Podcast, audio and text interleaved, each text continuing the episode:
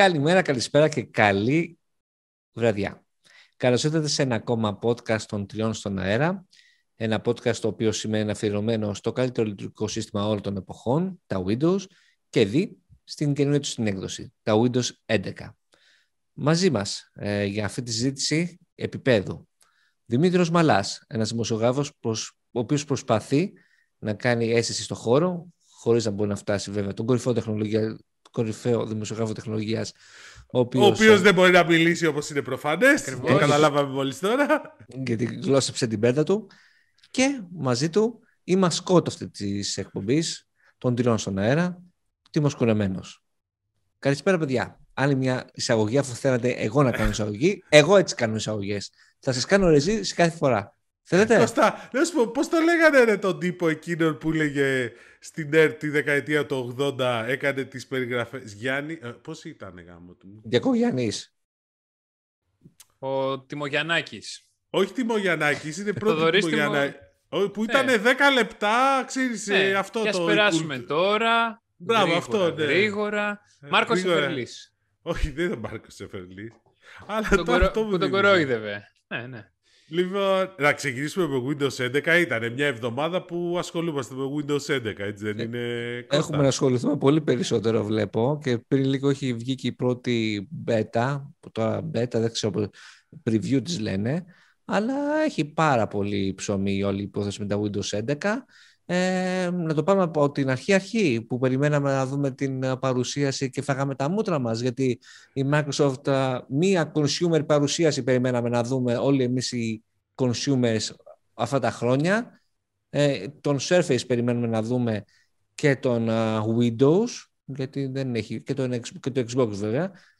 Και τα κάνει σαλάτα να το πούμε όμορφα και ωραία γιατί όσοι είμαστε στο chat ότι, ας πούμε Εντάξει, είδατε ναι, τι Όχι μόνο είμαστε στο chat, στο, στο Twitter να δεις τι γράφω τότε, το είδες; Εντάξει, Έλε... παιδιά, ήταν απαράδεκτο σε κάθε, ε, όπως και να έχει, σε κάθε περίπτωση ήταν απαράδεκτο ολόκληρη η Microsoft να μην μπορεί να μεταδώσει αυτή την παρουσίαση. Δεν με ενδιαφέρει πόσα εκατομμύρια την είδανε, γιατί ήταν πάρα πολλά εκατομμύρια. Ε, έχεις, είσαι η Microsoft, έχεις το Azure από πίσω. Εδώ στην Google, ρε παιδί μου, όπως το κάνει η Apple, ας πούμε, να τελειώνουμε. Εντάξει. συμφωνώ, συμφωνώ. Ε, εγώ το κάτισα και το βλέπα μετά. Εγώ το έχω κατάφερα, μετά. Κατάφερα από τη μέση και μετά να το δω και μετά καθόμουν πάλι να δω από την αρχή για να καταλάβω τι εννοούσε ο ποιητής σε κάποια πράγματα. Ναι, δεν γινόταν. Εγώ το είδα μέσω του CNET.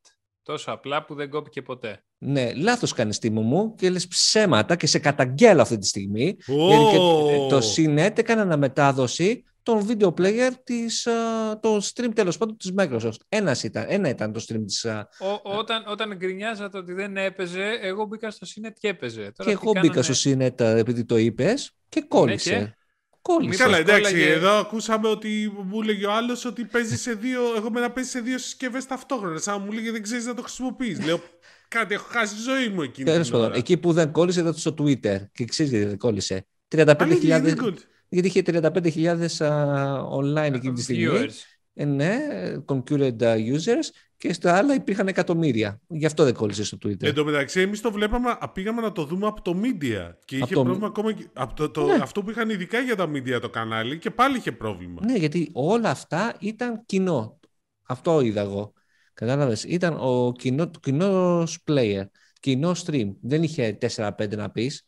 Και τώρα πώς τα καταφέρανε, ολόκληρο σου λέω ξανα, ξαναλέω, Azure από πίσω και κόλλησε. Κάτι, κάποιος πρέπει να απολυθεί δηλαδή. OK, okay, γιατί σου λέω, ε, την περιμέναμε πώς και πώς. Ε; Προτείνω το Σάτια να απολύσουν. ναι, δεν νομίζω. Και να αναλάβεις θέση του ο Πάνος Παναή; Ε, επιτέλους, ο Πάνος εντωμεταξύ πώς φλέξαρε έτσι πράγματα. Δηλαδή, ο τύπος, κάτσε να αρχίσω να μιλάω όπως μιλάνε οι σνικεράδες, ο τύπος ρόκαρε rings, ρόκαρε chains, ρόκαρε τα Jordan, τα, ποια ήταν τα ένα, τα, μαύρα κόκκινα, τα ένα, τα μαύρα κόκκινα, τα Air Force One. Ε, τι άλλο, Σολίνα παντελόνι μαύρο, flight μπουφάν από πάνω Alpha Industries, δηλαδή ο τύπος έτοιμος για τράπεζα. Συγγνώμη, αυτό κανονικά. με τον μπουφάν μου κάνει και εμένα εντύπωση. Και λέω ρε φίλε, δεν είναι καλοκαίρι δηλαδή στο Redmond, δηλαδή ανησύχησα, δεν κάνει ε, ζέστη. Το είχε πει ο Πάνος Κουνέλης κάποτε, είναι καλοκαίρι και κρυώνω. Μάλιστα. Πάντως λίγο λίγο δύσκολο να διώξουν τον Ναντέλα τη στιγμή που και η Microsoft έπιασε πριν λίγες μέρες είναι η δεύτερη μεγάλη τεχνολογική εταιρεία που πιάνει τα 2-3 εκατομμύρια σε χρηματιστηριακή αξία εταιρεία. Οκ. Πάει, να το πω όμορφα, πετώντας η Microsoft. Πάει σφαίρα. Πάει σφαίρα. Λοιπόν, και τα Windows 11. Με τα μπούνια. Πάμε να πούμε όμως λίγο τα Windows 11. Καταρχήν, σου άρεσαν Κώστας Σκιαδά. Ναι, εγώ έχω παίξει και με την έκδοση που είχε διαρρεύσει. Τώρα βάζω και την, αυτήν την πρώτη beta. Είναι πανέμορφα. Εντάξει. Ε, είναι πρακτικό με το κέντρο που πηγαίνει η μπάρα ουσιαστικά στο κέντρο; Να σου πω, ε, για μας που έχουμε μεγάλα monitors, κάνεις κάποια χιλιόμετρα από ό,τι κατάλαβα, που το, το παρατηρείς με το mouse για να φτάσει κάτω αριστερά, ειδικά σε μεγάλες αναλύσεις. Ε, τώρα στη μέση και με το ότι τα κονίδια έχουν απόσταση μεταξύ τους, είναι πιο όμορφο και το συνηθίζει και πιο εύκολα. Γιατί συνήθως λέω. Αν είναι πιο πρακτικό, σε ρώτησε. Είναι. Σίγουρα. Αυτό είναι το δεδομένο ότι είναι πιο πρακτικό. Δεύτερον, δεν σ' αρέσει. Είσαι αλλεργικός στις ε, αλλαγές; Αλλαγές. Πήγαινε στα settings και βάλ το πάλι όλα αριστερά. Τέλος. Okay. okay. Δεν, δεν το έχω δει γι' αυτό. Ε, το ναι, είδα ναι, ναι, πρώτη φορά στο βίντεο. Ωραίο φάνηκε, διαφορετικό. Εντάξει, μπορεί πολλούς να τους ξενήσει, όπως είπες, ναι. σου δίνει δυνατότητα. Δηλαδή, εγώ έχω συνηθίσει και ουσιαστικά δεν χρησιμοποιώ το Start, τα έχω όλα στο κέντρο της βασικής μου εφαρμογής, οπότε δεν με πολύ νοιάζει, ναι, αλλά εντάξει, ο καθένας. Ναι, μόνο συνηθίζεται. Απλά μην το κάνουμε τόσο μεγάλο θέμα, γιατί ε, είδα αντιγραφές και καλά του, ότι είναι αντιγραφή του macOS και του dock που έχει το macOS. OK, okay, υπερβολές. Ένα align center είναι. Ε, απ' την άλλη, εκεί που οι άλλες αλλαγές που μπορεί να ξενήσουν περισσότερο είναι στο Start Menu, που πάλι το αλλάζει η Microsoft. Πρώτα απ' όλα, το εικονίδιο του Start Menu είναι το εικονίδιο των Windows, δεν είναι της Microsoft. Ε, οπότε, ε, εκεί πέρα φύγαν τα live tiles. Ε, στην ουσία έχει γίνει ένα, ένας πίνακας από συντομεύσεις ε, εφαρμογών για να έχεις άμεση πρόσβαση. Εκεί θα έχει και ένα search uh, για να κάνεις uh, πιο εύκολα την αναζήτηση των εφαρμογών σου και των παιχνιδιών σου. Ε, τώρα θα σας ρωτάω εγώ, εσείς είχατε χρησιμοποιήσει ποτέ τα live tiles? Φαντάζομαι όχι. Όλοι το χρησιμοποιούσαμε για να έχουμε συντομεύσεις ε, των εφαρμογών μας. Εγώ τουλάχιστον έτσι το χρησιμοποιήσω το start menu. Το και εγώ το ίδιο έχω. Και επίσης και αυτό με τα news widgets τώρα στην καινούρια version που έχουν τα Windows 10 έχει πάει κάτω δεξιά δηλαδή σαν news widgets. Τώρα είναι κάτω δεξιά πάνω στην taskbar. Το, ναι. στα Windows 11 γίνεται ε, και καλά βγαίνει από αριστερά μία ολόκληρη το μισό της οθόνης και είναι ένας α, πίνακας όπου πάνω υπάρχουν αυτά τα widgets τα οποία δηλαδή είναι στην ουσία ε, μια εξέλιξη του News and Interests feature που έχουν τώρα τα Windows 10 αλλά OK, okay, ε, άμα θυμάστε τώρα, πού να θυμάστε, Windows Vista εποχή, εποχές gadgets, τα θυμάστε αυτά; Που βάζεις μικρά σκατουλάκια πάνω στο desktop. τώρα, ναι, Windows ναι, Vista, Windows 8 σε λίγο θα θυμηθείς και εσύ. Ναι, θα τα θυμηθούμε για τα Windows 8. Στην βάση που ήμασταν μαζί, στην παρουσία, στην πρώτη. Ναι, Άμστερνταμ. Άμστερνταμ. Νομίζω τότε είχαμε την πρώτη μας επαφή. Σωστά. Ναι, δυστυχώς για σένα, ναι. καλά περάσα όμως. καλά ήταν, καλά ήταν. ε, οπότε ε, αυτός ο πίνακας γεμίζει από widgets. Στην αρχή θα έχει μόνο widgets από τη Microsoft. Μετά ο κάθε κατασκευαστής θα μπορεί να βάζει τα δικά του, που είναι web στην ουσία, ε, web dynamic πράγματα, ε, για να βλέπεις διάφορες πληροφορίες. Η, η ερώτηση είναι η εξής. Εγώ θεωρώ ότι τα desktops, η ιστορία αυτή που παίζουν με τα desktops μπορεί να βοηθήσει πολύ κόσμο αρκεί να μάθει να τα χρησιμοποιεί. Αλλά σε γενικές γραμμές δεν, δεν είναι ότι ξέρεις είναι η επανάσταση. Είναι πιο πολύ μια καλή αναβάθμιση παρά ότι είναι, ξέρεις, ε, καινούριο λειτουργικό σύστημα όπως ήταν τα Windows 10 σε σχέση με τα Windows 8. Για Συμφω... πες, ε, Τίμο. Τι είναι τα desktops? Τα desktops είναι εικονικά desktop, τα έχετε κι εσείς. Όπου... Α, αυτό που έχει το Linux εδώ και χρόνια. Ναι. Που έχει και το τα Linux. Windows το έχουν εδώ και χρόνια. Εδώ Εγώ δεν ξέρω αν τα χρησιμοποιώ για να είμαι ειλικρινής, αλλά Κοίτα, τα, τα εικονικά desktop είναι πάρα πολύ χρήσιμα όταν έχεις το laptop σου, είσαι, δεν είσαι σε monitor, ε, και είσαι ας πούμε κάπου εκτός και θέλεις ναι, να βάλεις 4-5 εφαρμογές και να ε, πηγαίνεις εύκολα από τη μία Πέρα στην δόθε. άλλη. Αντί να κάνεις alt-tab, κάνεις ε, δεξιά-αριστερά. Ναι, αλλά τα πώς έχεις ξε- θυμαστημένα. Στα Windows 11 η μεγάλη διαφορά είναι ότι μπορείς να σώσεις την θέση των εφαρμογών, να φτιάξεις δηλαδή group εφαρμογών, ας πούμε, στο ένα desktop θα έχω τα παιχνίδια μου, στο άλλο θα έχω τις productivity apps, στο άλλο θα Μμμ. έχω τις, α, το video player, κάτι τέτοιο σου λέω, και να μεταπηδάς έτσι εύκολα από το ένα στο άλλο. Μπορείς να σώσεις και τη θέση τους.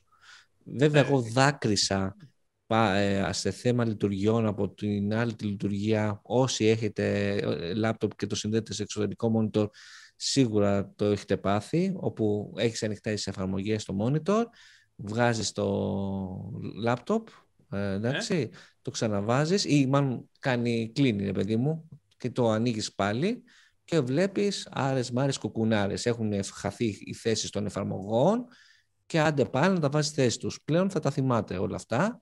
Θα μπορείς να αποθηκεύεις και τη θέση, να αποθηκεύεις δηλαδή δύο-τρεις θέσεις. Πολύ, πολύ χρήσιμο. Εννοείς, όταν εννοείς εφαρμογές, εννοείς τα παράθυρα. Τα παράθυρα, ναι. Δηλαδή το παράθυρο είναι πάνω δεξιά και κάτω Μμ, δεξιά. καταρχήν. Ακριβώς. Ναι, ναι, το είπα Σαν λάθος. παράθυρα έχεις ανοιχτά. Windows. Αν ναι. έχεις monitor εξωτερικό, έχεις πολλά. Αν έχεις laptop, όχι. Αυτή είναι η ιστορία. Δηλαδή είναι λίγο. Πάντως σου ξαναλέω, εγώ θεωρώ ώρες ώρες ότι όλα αυτά ναι, μεν είναι πιο όμορφο, αλλά είναι μια καλή, Ναι. ένα καλό facelift. Είναι έτσι είναι. Είναι facelift. Σε, ε, αρχικά μιλάμε για facelift. Εντάξει. Δεύτερον, μιλάμε για το, ε, να πούμε και το facelift ότι η μεγάλη αλλαγή είναι ότι εκτός από τα χρώματα, το start menu και το taskbar που είπαμε, ότι τα, ε, πώς λένε, τα menu, τα dialog boxes, είναι- όλα έχουν rounded corners. Υπάρχουν πολλοί στρογγυλεμένες γωνίες παντού, μα παντού. Ε, οπότε, Κάτσε, ε, θυμάσαι που αλλού είχαμε δει μόνο rounded corners; στο Insomnia Design το τελευταίο. Έτσι. Και στο Apple Store επίσης στη- στο ναι, Κουπερτίνο. εντάξει τώρα. Θα μου πεις τώρα ότι αντιγράφουν τα Windows στο macOS. OK, Όχι, σου- δεν το λέω αυτό. Δεν Οκ. υπάρχει λόγος αντιγραφής. Άλλωστε δεν είναι σωστό να αντιγράφεις. Το καλό είναι να κλέβεις.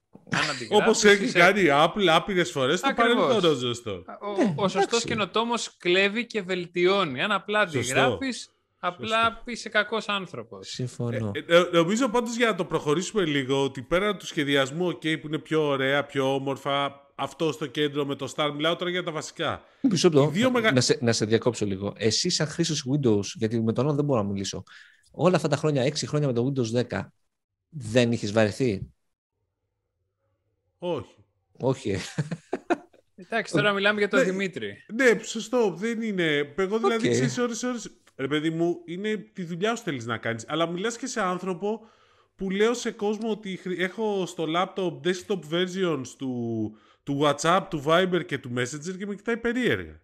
Ναι, και εγώ το ίδιο θα έκανα. Εγώ βασικά τι έχω κάνει, επειδή βλέπω ότι με τα chats, α, με τα 6-7 chats που είναι όλοι οι φίλοι μου, οι γνωστοί συνάδελφοι, συνεργάτες πρέπει να τα έχεις όλα σε ένα μέρος. Μακάρι να υπήρχε ένας μαγικός τρόπος να, ε, να ερχόταν με μία εφαρμογή όλα αυτά από 6-7 διαφορετικές υπηρεσίες. Έχω κατεβάσει ένα πρόγραμμα, στο έχω δείξει νομίζω και σε έναν Δημήτρη, το Rambox, όπου Ναι, και εμένα υπάρχουν, το πα- έχεις δείξει. ναι, υπάρχουν πάρα πολλά τέτοια. Αυτό το έχω δει ότι καταναλώνει λιγότερη μνήμη από όλα τα άλλα. Υπάρχει ένα France, ε, το οποίο τι κάνει στην ουσία, τρέχει τις web εκδόσεις όλων, όλων αυτών των υπηρεσιών. Εκτός του Viber που απλά δεν έχει web α, έκδοση. Εντάξει, Εντάξει. Να, να τονίσουμε άλλωστε ότι εσύ δεν έχεις ανάγκη από κατανάλωση μνήμης μία ή άλλη, γιατί το λάπτοπ σου έχει πόσο, 64 γίγα μνήμη, 50. 40. 40. 40, Το επόμενο θα έχεις 40. 64 σίγουρα. Ε, ναι, σίγουρα και εμένα. Και, σίγουρα. και καταλήγουμε στη συζήτηση ότι τελικά η μνήμη είναι πιο σημαντική ίσως και από τον επεξεργαστή νομίζω, αλλά αυτό είναι μια άλλη συζήτηση. Ναι. Λοιπόν, πάντως αυτό που λες κάνεις ωραία πάσα για το ίσως για μένα τα δύο, οι δύο πιο σημαντικές εξελίξεις αν θες στα Windows 11 είναι η μία είναι η ενσωμάτωση του Teams Μμμ. και η άλλη είναι τα Android apps. Περίμενε. Πάμε, ας ξεκινήσουμε από τα Teams. Ξέρω τι θέλεις να πεις για το, τα Android Ναι. apps, αλλά κράτησε το λίγο αυτό. Εντάξει, λοιπόν, δεν, δεν έχεις άδικο Ναι, ναι, οκ. για Okay. το, για θέλω το να το My συζητήσουμε, Phone. γιατί Αλλά όπως- το συζητήσουμε. Λοιπόν, το Teams όμως νομίζω ότι είναι πολύ μεγάλη ιστορία. Μεγαλύτερη από όσο νομίζουμε πολύ. Δηλαδή η Microsoft ποντάρει πολύ σε ένα άλογο στο οποίο έχει ποντα- ε, δηλαδή ψάχνει εδώ και χρόνια την εφαρμογή επικοινωνίας που θα τη φέρει στο ίδιο επίπεδο. Δηλαδή, μην ξεχνάμε την εξής λεπτομέρεια. Θα υπενθυμίσω ότι στο, στους πιο νέους ότι τη δεκαετία του 2000 το θυμάσαι το Messenger το τότε; Ναι. Το... Σε μένα θα πεις. MSN Messenger. Το καλύτερο MSN Messenger που είχε κυκλοφορήσει που είχε το Νάτσο. Μπράβο. Πρόσεξε κάτι. Αυτό που λέει ο Τίμος. Ήταν ο Messenger ο οποίος χρησιμοποιούσε ο περισσότερος κόσμος. Είχε αγοράσει και η Microsoft τον ICQ. Υπενθυμίζω για τους πολύ παλιούς. Η Microsoft το ICQ. Όχι, για όλοι το είχε. Συγγνώμη, έχεις δίκιο. Για όλοι είχε ICQ. 90, 82, 47, 50. Μπράβο, ένα, λοιπόν... 1, 49, 3, 7, 6. Εγώ δεν θυμάμαι. Ποτέ δεν. Λοιπόν, ε, η Microsoft τότε προσπαθούσε να βγάλει κάτι. Μετά αγόρασε το Skype, πενθυμίζω, 8 δις το πάλε πότε. Mm-hmm. Εντάξει. Μετά πήγε έβγαλε το Links. Εντάξει, έχει προσπαθήσει δεκάδες φορές, έχει προσπαθήσει υπερβολικά πολλές φορές να βγάλει μια εφαρμογή επικοινωνίας και τώρα με την πανδημία της βγαίνει ότι το Teams χρησιμοποιείται, έχει φτάσει σε κάτι επίστευτα νούμερα για δεδομένα που είχε παλαιότερα το Skype και η Microsoft Δηλαδή κάποια στιγμή σταμάτησε, δεν χρησιμοποιούσαν, ενώ περιμέναν όλοι ότι στην πρώτη καραντίνα θα χρησιμοποιούσαν όλοι Skype και πολλοί κόσμοι αυξήθηκε η χρήση του Skype, τελικά φάνηκε ότι χρησιμοποιούσαν περισσότερο το Teams για τα επαγγελματικά. Το Teams λοιπόν, αν βλέπεις, ενώ χρησιμοποιείται πολύ στα επαγγελματικά και στο λέω γιατί πολλοί κόσμος που χρησιμοποιεί Microsoft 365 χρησιμοποιεί το Teams πάρα πολύ για την εσωτερική και το έχω δει και εγώ σε κάποια projects που μπλέκω Εντάξει, και με βάζουν σε ομάδες εταιριών, σε org εταιριών ε, ε, από Teams, το χρησιμοποιούν πάρα πολύ για εσωτερική επικοινωνία. Δηλαδή και, είναι, και για μένα το Teams είναι και πιο πρακτικό από το Slack. Εντάξει, προσωπική άποψη. Σε σημείο που δεν μπορώ να χρησιμοποιήσω το Slack. Δηλαδή το σχένομαι. Λοιπόν, και θα ακούσω τα μύρια όσα στα σχόλια είμαι βέβαιος. Που δεν είπαμε σχόλια σήμερα, τι να τα πούμε μετά. Ναι.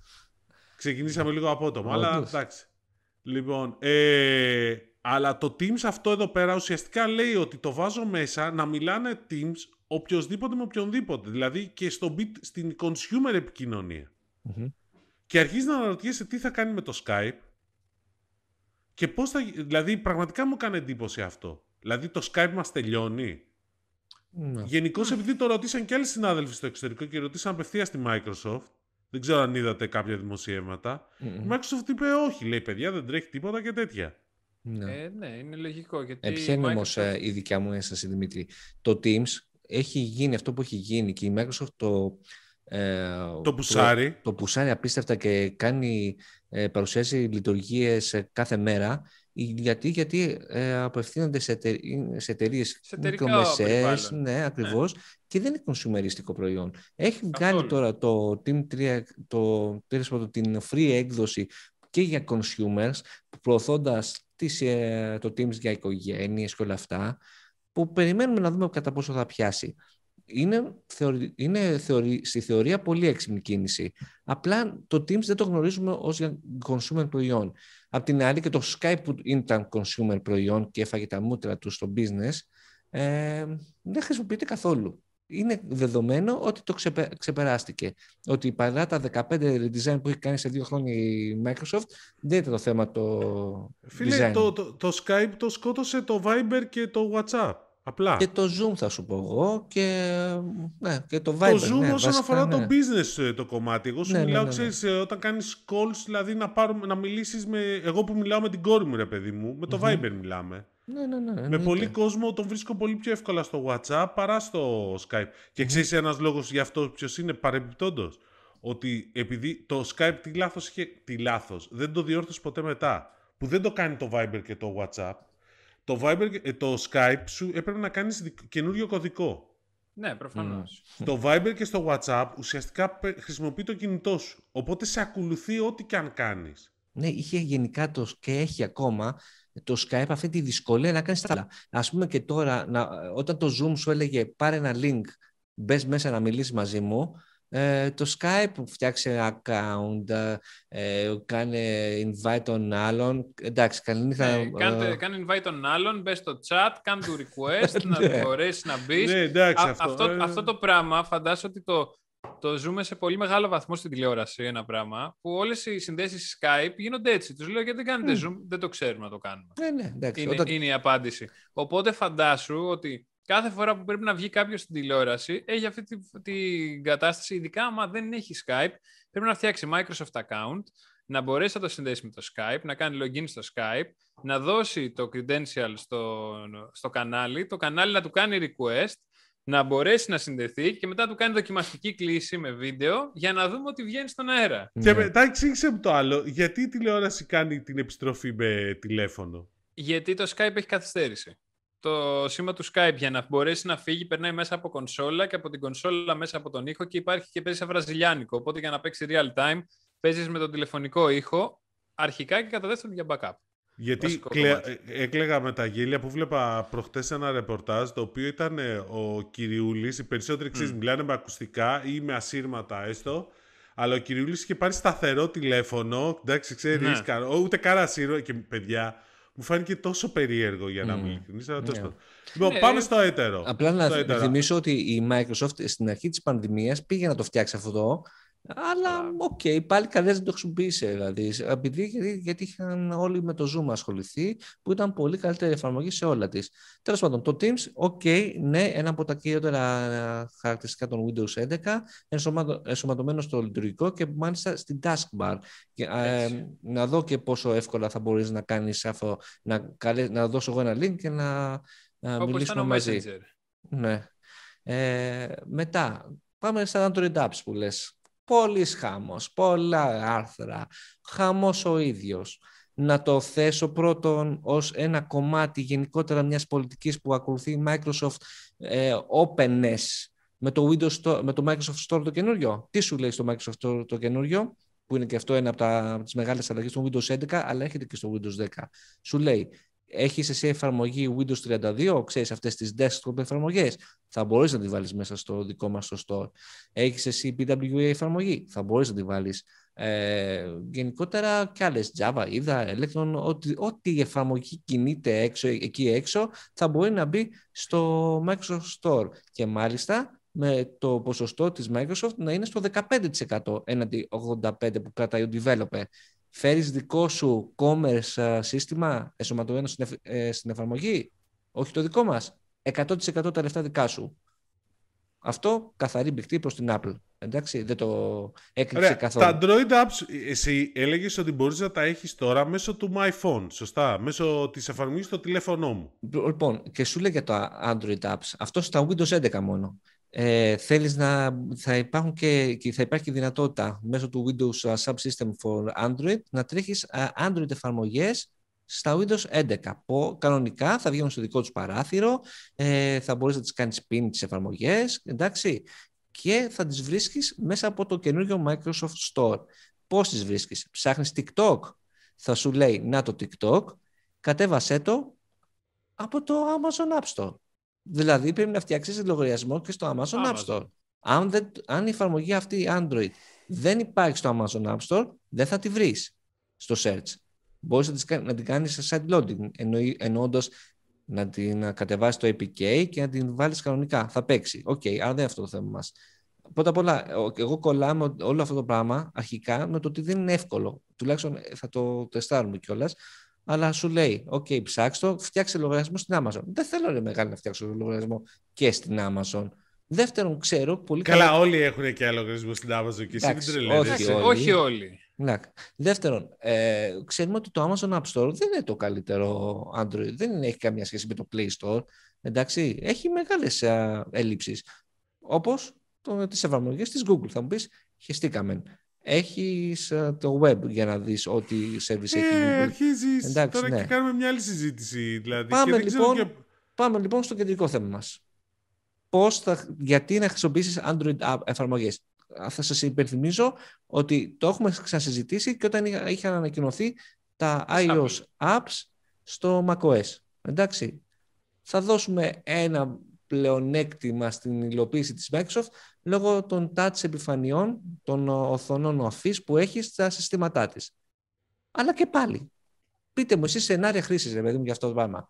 Ένα σενάριο που διάβασα στο Insomnia που είπε ένας, και έχει δίκιο, είναι να τρέχει το Mi Home. Θυμάστε το Mi Home, την εφαρμογή για να ελέγχεις τις ε, συσκευές που έχεις ε, στο σπίτι σου. Λάμπες, ε, κλιματιστικά. Τη Xiaomi. Τη Xiaomi. Αντίστοιχα, υπάρχουν όλες οι εφαρμογές που βγαίνουν σε Android δεν νομίζω υπάρχουν και πολύ καλά web περιβάλλοντα. Ωραία. Μετά, ένα άλλο που μου είπαμε με τον Γιώργο, ε, παιχνίδια. Αλλά θα ναι, πω, παιχνίδια. Θα, okay, θα παίξει το Angry Birds. Angry Birds. Θα παίξει Angry Birds, παιδί μου, στο υπολογιστή. Γιατί ρε φίλε, εδώ παίζουν Pokemon ακόμα, το ξέρεις αυτό, Pokemon ναι. Go. Ωραία, εντάξει. Απλά το Pokemon, Pokemon Go, θέλει και... στον υπολογιστή, σε πειράζει; Ναι ρε φίλε, γιατί βαλάς στο λάπτοπ. Μπράβο. Ωραία, λοιπόν, ακούω, λοιπόν, και, και εσάς. Είμαι υπερβολικός εγώ να πω ότι είναι ένα άχρηστο uh, feature που πολλοί... πολλοί uh, ναι, αλλά έκανε δώρο. Έκανε. Αυτό ε, είναι, είναι το βασικότερο. Τζάμπα διαφήμιση για κάτι το οποίο δεν έχει νόημα. Ε, λοιπόν, πάντως, εγώ νομίζω ότι έχει πλάκα και το άλλο το θέμα, ότι με το πότε θα κυκλοφορήσουν. Ε, Γιατί... Δεν έχει θέμα εκεί πέρα. Φαγωθήκατε. Δεν με ακούσατε. Φαγωθήκατε. Εμείς. Το δελτίο τύπου έλεγε το καλοκαίρι. Ε, σας είπα, αφήστε το δελτίο τύπου και ακούσατε τον κόσμο του σχεδά. Άσε, τον καλύτερο δημοσιογράφο τεχνολογίας της Ευρώπης. Κώστα, εσύ ένα, άκουσες ένα holiday που είπε όντως ο τύπος πριν την παρουσίαση, στους δημοσιογράφους δηλαδή στην ενημέρωση. Ε, για να εξηγήσουμε σε όσους μας παρακολουθούν, ότι πριν την παρουσίαση την επίσημη, στους δημοσιογράφους που είχαμε κάνει registration υπήρξε ένα δεκάλεπτο ουσιαστικά που εξηγούσαν κάποια πράγματα που ήταν πιο πολύ χρηστικά για το ναι. τι θα βλέπαμε κτλ. Λοιπόν, και εκεί υπόθηκε μια ατάκα ότι τα Windows 11 θα είναι διαθέσιμα holiday. Ναι. Αυτή ήταν η, η λεξη Και μάλιστα την πέρασε και πολύ, δεν αναφέρθηκε. Ναι. Holiday λοιπόν, σύμφωνα με μια άποψη του Κώστα, που μπορεί να έχει δίκιο, δεν μπορούμε εδώ να πούμε όμως τι γίνεται, δεν είναι οι καλοκαιρινές διακοπές όπως νομίζει ο πολύς ο κόσμος. Και στον υπόλοιπο κόσμο είναι τέτοιο, αλλά τα Χριστούγεννα. Τα Χριστούγεννα. Ναι, γιατί, να πω γιατί. Γιατί το καλοκαίρι είναι vacation. Ωραία, λοιπόν. Στο δελτίο τύπου που εστάλει στα ελληνικά... Κατάλαβα. Γι' αυτό λοιπόν το δελτίο τύπου γράφει καλοκαίρι. Το ναι. δελτίο τύπου λοιπόν τον ελληνικό γράφει καλοκαίρι. Ναι. Γενικώ δεν γράφτηκε και έξω ούτε καν το holiday. Δηλαδή, αν πρόσεξε και έξω, δεν το αναφέραν, το αποφεύγανε. Ναι, πάντως. Λοιπόν, επειδή... Και πρόσεξε, το τελευταίο που έγινε βέβαια γιατί βγήκε Twitter προχτες σωστά, από τη Microsoft, όπου εξηγεί το εξής ότι τα καινούργια laptops που θα βγουν άμεσα, α, εγώ αυτό κατάλαβα, τα καινούργια laptops θα έρχονται με Windows 11. Άμεσα. Εγώ αυτό κατάλαβα. Όχι, όχι. Θα σου πω εξακριβωμένες πληροφορίες. Τα Windows 11 θα κυκλοφορήσουν σε νέα συστήματα. Τα νέα συστήματα θα, ε, θα κυκλοφορήσουν στην αγορά το Holiday που είπαν οι Αμερικάνοι. Το Holiday γνωρίζουμε όλοι εμείς που παίρνουμε κονσόλες ότι είναι και Νοέμβριος. Εντάξει. Εκεί.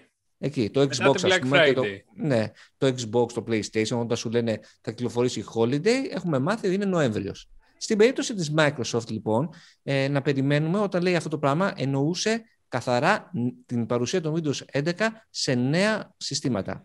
Τώρα, εμείς που έχουμε ήδη σύστημα και θέλουμε απλά να τα κατεβάσουμε, by the way, δωρεάν, όσοι τρέχουν ήδη τα Windows 10 θα τα κατεβάσουν δωρεάν, θα επανέλθουμε σε αυτό, ε, θα μπορέσουμε να το κάνουμε αυτό νωρίτερα. Όχι νωρίτερα, όπα, όπα. Αυτό άλλαξε λέει. Πάει για 22. Τι 22, όχι. Άκου, ε, δεν πάει 22. Θα, 22 θα είναι το scale των, α, της κυκλοφορίας που ποτέ δεν το βγάζει από την πρώτη μέρα σε όλους. Εννοείται ότι το πάει σε batches. Τον Οκτώβριο θα κυκλοφορήσουν λοιπόν για μας τα Windows 11. Τότε θα γίνει ο RTM, release του manufacturer, και τότε θα μπορέσουμε και εμείς να τα κατεβάσουμε. Εντάξει. Τώρα, άμα το ψάξεις λίγο περισσότερο, τον Οκτώβριο. Άμα περιμένεις το Windows Update, μπορεί να φτάσει και το, Windows, το 2022. Και πάμε τώρα λοιπόν ότι δεν υποστηρίζουν όλοι οι επεξεργαστές. Δηλαδή δεν είναι λοιπόν. απαραίτητο ότι το μηχάνημά σου, αν τρέχει Windows 10 τώρα, θα τρέχει και Windows 11.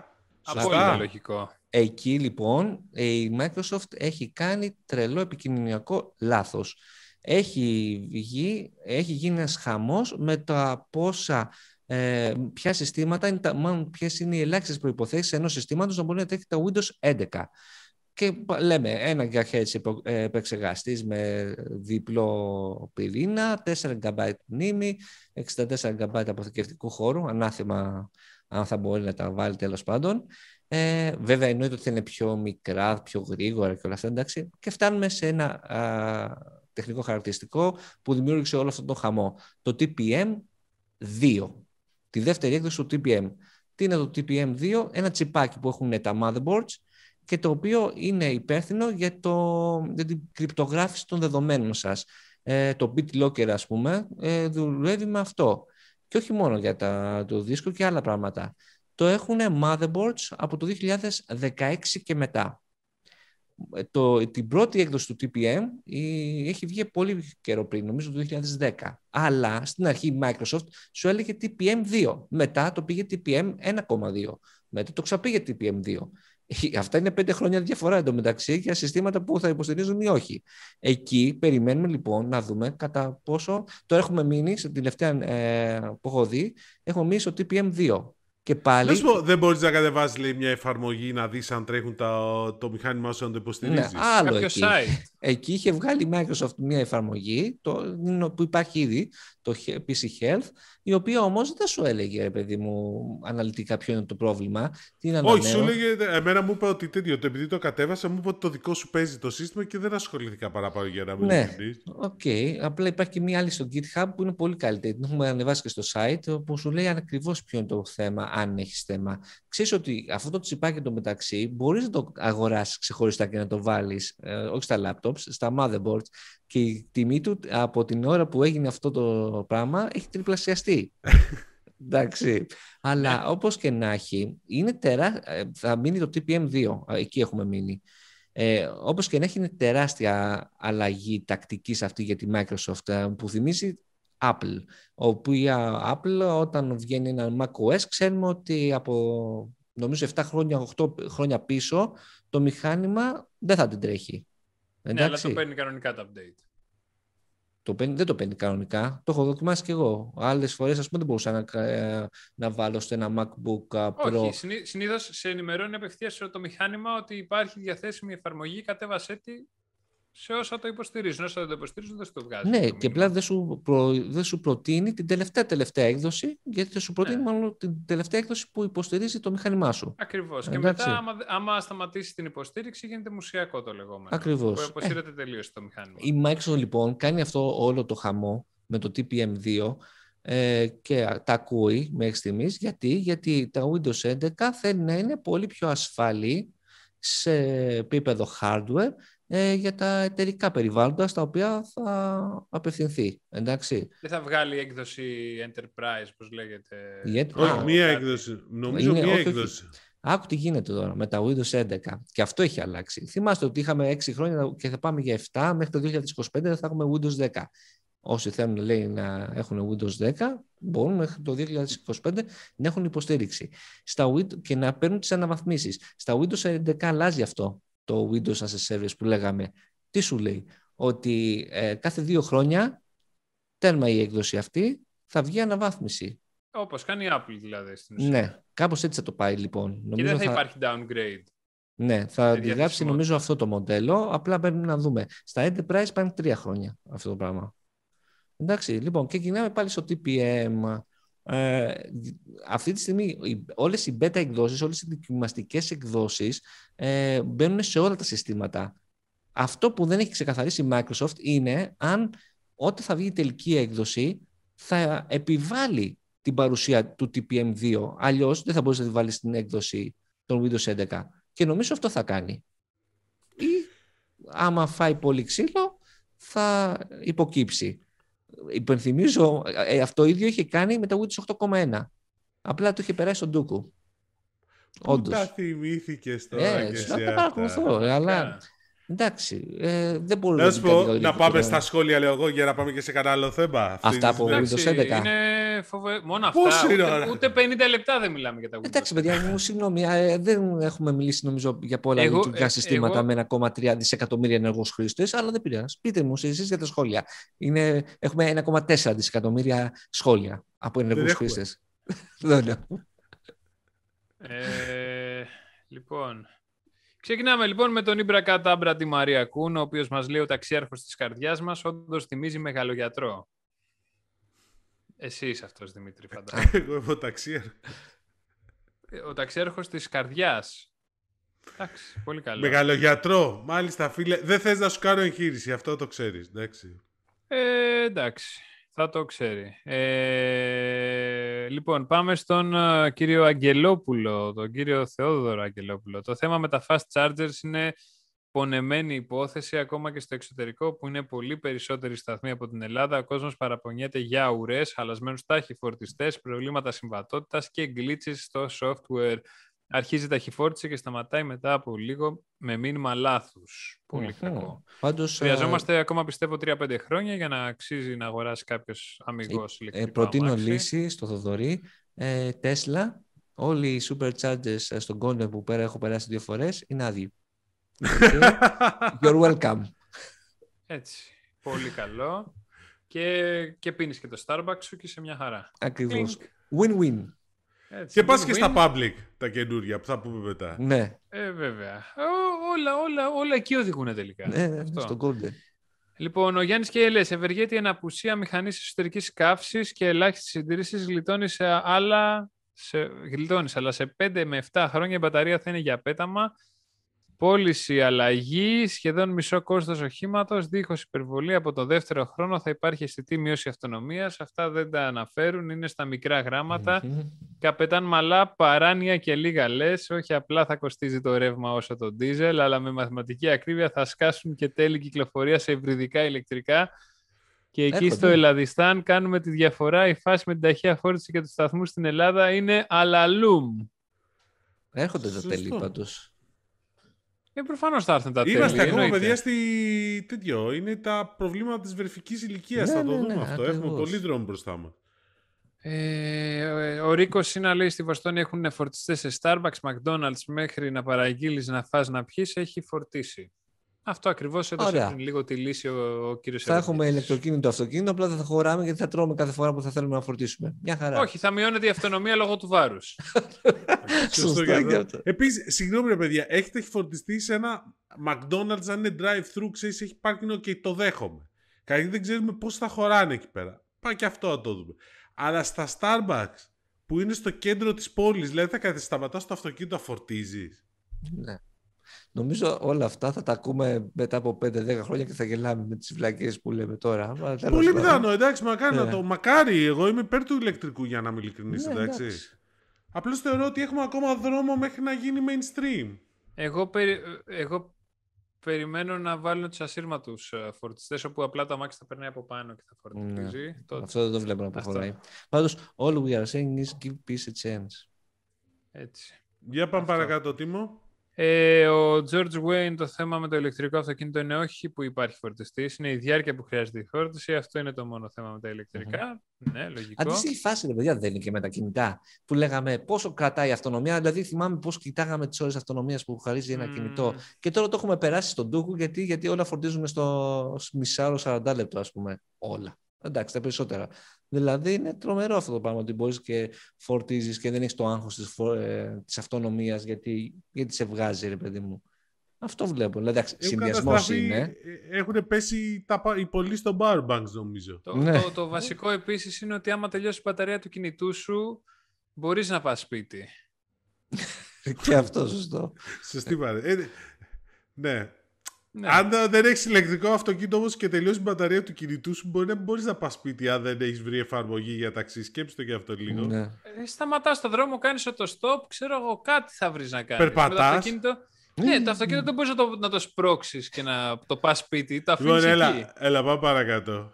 Ε, το πρόβλημα με τις δύο κυρίαρχες εφαρμογές ε, ταξί είναι ότι δεν μπορείς να διαλέξεις πια οδηγό, ακριβώς αυτό, ναι, είπαμε ε, όμως ούτε ότι να αυτό... σχολιάσεις την εμπειρία σου.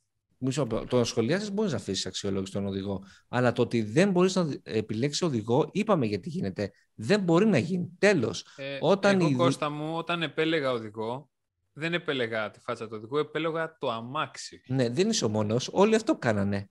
Ακριβώς. Ήθελα αμάξι με air condition, wifi και ναι, να εκεί, είναι εγ- άνετος. εκεί, εκεί δημιουργήθηκε όμως το θέμα, να ξέρεις. Ακριβώς. Δηλαδή, πολλοί οδηγοί ταξί γκρινιά, παραπονιόντουσαν ότι δεν παίρναν κούρση για αυτό το λόγο. Στην Προφανώς, αρχή άμα μπαίνεις σε αυτό. ένα αμάξι βρώμικο, προφανώς ρε, εσύ δεν θα μπεις. Και τι, και τι σημαίνει ότι άμα δεν είναι Mercedes, ε, άμα δεν είναι Ναι. Mercedes θα είναι βρώμικο, έτσι το πας εσύ. Δηλαδή. Όχι, αλλά συνήθως όταν δεν ήταν η Skoda η Mercedes, όλα τα υπόλοιπα ήταν με διαλυμένα χερούλια. Καλά, χαλάρωσες. Στο beat δεν ήταν έτσι. Καλά, εντάξει. Αλλά... Ε, ε, το χρησιμοποιούσα το beat σε πολύ μεγάλο βαθμό. Στο beat το προσέχανε, παιδιά, γιατί ήταν οι αξιολογήσει. Έχει δίκιο ο φίλος. Εντάξει. Γιατί σου ανέβαζε με τις αξιολογήσεις, γιατί ο άλλος δεν σε έπαιρνε αν είχες κάτω από 4 αστέρια. Και γενικώ είχε και πρόβλημα και, είχε πρόβλημα και το, και το B τους είχε βγάλει μια ιστορία ότι αν είχες κάτω από 4,5 έπαιρνες 2-3 φορές αξιολογήσεις κάτω από 4,5 κάτω από 4, σε φωνάζανε και σου λέγανε τι συμβαίνει. Ναι, ναι, ναι. Και αυτό ήταν ο λόγος που αναβαθμίστηκε και έχει δίκιο ο Τίμος αυτό που λέει ότι γενικώς αναβαθμίστηκε. Και εσύ τα λέτε και οι δύο το ίδιο λέτε. Το Beta αναβάθμισε πολύ την, την ποιότητα των ταξί γιατί υποχρέωσε τους άλλους. Εννοείται. Τι έπαθες; Επειδή είπατε, είπατε το ίδιο πράγμα, Τίμο. Μάλα. Προφανώς. Τι, τι είναι αυτό το λοιπόν, πράγμα, μακριά; Πάμε παρακάτω στα σχολεία, έλα. Ε, και επίσης υπήρχε και το άλλο, ότι όταν τελείωνες, όταν έφτανες στη διαδρομή, έλεγες στον τύπο θες καλή αξιολόγηση ή δεν θες. Έτσι του έλεγες και να σου κόψει κανένα δρόμο. Προφανώς. Μόνο εγώ το έλεγα. Νομίζω ναι, δεν το έχω ακούσει. Και εγώ δεν το έχω ε, ακούσει. Τίμο. Παιδιά, μάλλον δεν σκέφτεστε έξω από το κουτί, νομίζω. Δεν, ναι. δεν λοιπόν, αυτά τα πραγματάκια και έχουμε και τον Μπίκα που λέει να βάλουμε search με ευθύνουση και αύξουσα, αύξουσα σειρά στην αναζήτηση, στα φίλτρα αναζήτησης και δίνει πράγματα. Ναι, έρχονται, έρχονται όλα αυτά. Το επόμενοι μήνες είναι Holiday, holiday. Holiday, όχι holiday, ναι, holiday. Λοιπόν, τι άλλο είχαμε, αυτά από σχόλια; Ναι, αυτά από σχόλια. Δεν μας φτάσανε, θες και άλλα; Όχι, είμαστε μια χαρά. Είμαστε ήδη μια ώρα. Α, ναι. Όχι, ρε. Για πες. Εντάξει, όχι, είμαστε 50 λεπτά, εντάξει. Ωραία, λοιπόν, πάμε τώρα τι άλλο είχαμε. Public, το καινούριο Public στο Golden Hall. Το στολίδι του Golden Hall. Μάλιστα. Φίλε, ωραίο μαγαζί, πραγματικά πολύ ωραίο μαγαζί έχω να πω. Αλλά νομίζω ότι είναι πιο ενδιαφέρον ότι είναι το πρώτο public με, μικροσυ... με οικιακές μικροσυσκευές. Αυτή είναι μια σημαντική αλλαγή που γίνεται. Να πω ότι είναι το μεγαλύτερο κατάστημα στην Ελλάδα. Είναι. Μισό λεπτό. Έτσι είδα και εγώ στο δελτίο τύπου, αλλά στην παρουσίαση δεν είπε ότι είναι το δεύτερο μεγαλύτερο μετά το public του συντάγματος. Όχι. Είπε, είπε ότι το public είναι το στολίδι, το flagship, αλλά ναι. το άλλο είναι το μεγαλύτερο. Αυτός ο Golden Hall είναι το μεγαλύτερο. 3.000 Δεν υπάρχει μεγαλύτερο. 3.200. Ναι. Έτσι. Okay. Τα 200 είναι το μικρό. OK. Okay. Όχι, ε, πολύ καλό. Ευέλικτο. Κατα... Πολύ ναι. ευέλικτο το σύστημα προσαρμογής. Δηλαδή φαντάσου το μεσημέρι που πήγαμε ήταν στημένο όπως ήταν. Το απόγευμα που πήγα ήταν ένα άλλο κατάστημα πάλι. Είχαν βάλει καναπέδες, πολυθρόνες, φυτά, δεξιά, αριστερά, τέτοιο lounge. Εγώ πάντως ξαναλέω, νομίζω ότι η πιο σημαντική είδηση είναι αυτό με τις μικροσυσκευές που δείχνει μια αλλαγή φιλοσοφίας λίγο στα public. Γιατί μας είπαν ότι θα βάλουν και μεγάλες οικιακές συσκευές εκεί μέσα. Και σε αρκετά public που είναι μεγάλος ο χώρος. Γενικώς πάμε σε ένα νέο μοντέλο public που είναι ίσως πιο κοντά στη Media Markt. Δεν ξέρω αυτό πώς θα γίνει η ισορροπία. Και ήταν πολύ ενδιαφέρον αυτό που υπόθηκε ότι ακόμα είμαστε σε μια φάση δεν ξέρουμε πώς θα πάμε με τα brands. Άμα θα το... Άμα θα κρατήσουν και το Media Mark Band ή θα ε, πορευτούν με το Public. Αυτό Ή θα πάνε με ένα καινούριο brand, Public Media Mark ενδεχομένως. Ναι. Και αυτό ε, ανοιχτό. Εγώ θα σε πάω και στο άλλο κομμάτι που λες για τις μικροσυσκευές. Είχε ολόκληρη κουζίνα στημένη, ρε, εσύ, Δημήτρη. Δεν το είδες, κουζίνα, φούρνοι, ψυγεία, ναι. τέτοια που είχε τον τύπο που μαγείρευε. Ναι, εντάξει, αυτό λες ότι είναι και μέρος του concept γιατί θέλει να το δείξει και τέτοια. OK, okay, θα μείνει αυτό, δεν θα φύγει. Αυτό είναι το θέμα. Θα παραμείνει εκεί πέρα μια κουζίνα. Ναι, τα Media Markt όμως και, και ο Κοτσόβολος αντίστοιχα έχουν και μια φιλοσοφία η οποία είναι. Έχω κουζίνες πλυντήρια σε πολύ μεγάλα καταστήματα. Το οποίο δεν μπορεί να το κάνει αυτό το Public γιατί έχει και τα βιβλία. Εντάξει, που παίρνουν μεγάλο κομμάτι και καλά κάνουν και παίρνουν μεγάλο κομμάτι, μεγάλο κομμάτι της business. Αλλά γενικώς το, το product mix θέλω να δω λίγο πώς θα διαμορφωθεί. Δηλαδή μου έχει κάνει πολύ περιέργεια αυτό. Δεν ξέρω, μπορεί να κάνω λάθος και να αρέσει αυτό στον κόσμο. Ποιο; αυτό να έχεις δίπλα με πλυντήρια δίπλα στα βιβλία, ξέρω εγώ. Εντάξει, δεν είναι δίπλα. Ε, τα βιβλία έχουν Ναι, ένα είναι δικό άλλος τους όροφος. όροφος και είναι φοβερά όμορφος ο χώρος που είναι το- τα βιβλία. Τα βιβλία ναι, είναι πολύ ωραίος. Πανέμορφος ο χώρος. Απλά σας είπα και ε, αυτό που μου έκανε άμεσα εντύπωση μόνο το είδα. Που είναι ένας ολόκληρος τείχο, πέντε ολόκληρες στήλες, 7-7. 7 με την κατηγορία βιβλίων αυτοβελτίωσης. Λέω ρε παιδιά, πόσα βιβλία υπάρχουν για αυτή την αυτοβελτίωση; Πολλά.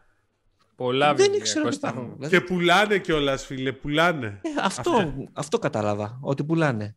Δηλαδή, είναι, είναι φοβερό ότι δε- ο- πρέπει να αισθάνομαι μόνος που είμαι τέλειος και άλλοι χρειάζεται να αγοράσουν βιβλίο για να αυτοβελτιωθούν. Κώστα μου δεν χρειάζεται αυτό. Μπορείς απλά να γράψεις ένα βιβλίο και να μας το πουλήσει. Ω, Σωστό και αυτό. Γι' αυτό, ναι. Λοιπόν, και ένα άλλο ενδιαφέρον στοιχείο ήταν αυτό που υπόθηκε ότι έχει πέσει το ηλεκτρονικό εμπόριο τον Ιούνιο, ο κόσμος γενικώς επέστρεψε στα καταστήματα. Ναι. Εντάξει. Και το λέω για να κάνω πάσα. Ε, δεν ξέρω αν προ- έχετε καταλάβει τι γίνεται από 1η Ιουλίου Α, ναι. ε, γίνεται; έχω με τις πάει- αλλαγές στο ΦΠΑ. Θέλω να σε ακούσω, γιατί δεν το κατέχω καλά το θέμα και ειλικρινά πρέπει να γράψουμε και ένα άρθρο στο Insomnia γι' αυτό, γιατί νομίζω θα μιλάμε για το τρίτο παγκόσμιο πόλεμο, αν... Τι αλλαγές Η- στο ΦΠΑ έχει, ρε παιδιά, για πείτε. Η βασική αλλαγή είναι η εξής. Ουσιαστικά αλλάζει λίγο το, το καθεστώς του ΦΠΑ ε, της επιβολής, φι- τη- ναι, της επιβολής, πώς να το πω, ε, Ναι. στις διασυνοριακές ε, συναλλαγές. Το οποίο ΦΠΑ ήταν από το 1993 ο κανονισμός της Ευρωπαϊκής Ένωσης. Κώστα, θα σου στείλω την ενημέρωση της Ευρωπαϊκής Ένωσης καλύτερα για να πάρεις μια ιδέα. Λοιπόν, ε, η βασική αλλαγή, αυτή που ενδιαφέρει τον περισσότερο κόσμο για να το θέσω έτσι, είναι ότι ε, μέχρι τώρα, και αυτό ήταν ένα ωραίο κόλπο που γινότανε, ε, τα, τα δέματα, οι παραγγελίες που ήταν μέχρι 22 ευρώ, από οπουδήποτε και αν ερχόντουσαν στην Ευρωπαϊκή Ένωση, δεν, είχα, δεν μπαίναν ΦΠΑ. ή την Κίνα. ή την Κίνα. Λοιπόν, ε, υπήρχε απαλλαγή. Α, κα- Σε, από, τη- που, στα εμπορεύματα που εισάγονται στην Ευρωπαϊκή Ένωση και αποτιμώνται σε λιγότερο από 22 ευρώ. Τι κάναν λοιπόν πολλοί, α, ειδικά τέτοιο, γράφανε ότι ένα smartphone δεν κοστίζει 500 ευρώ, αλλά 22.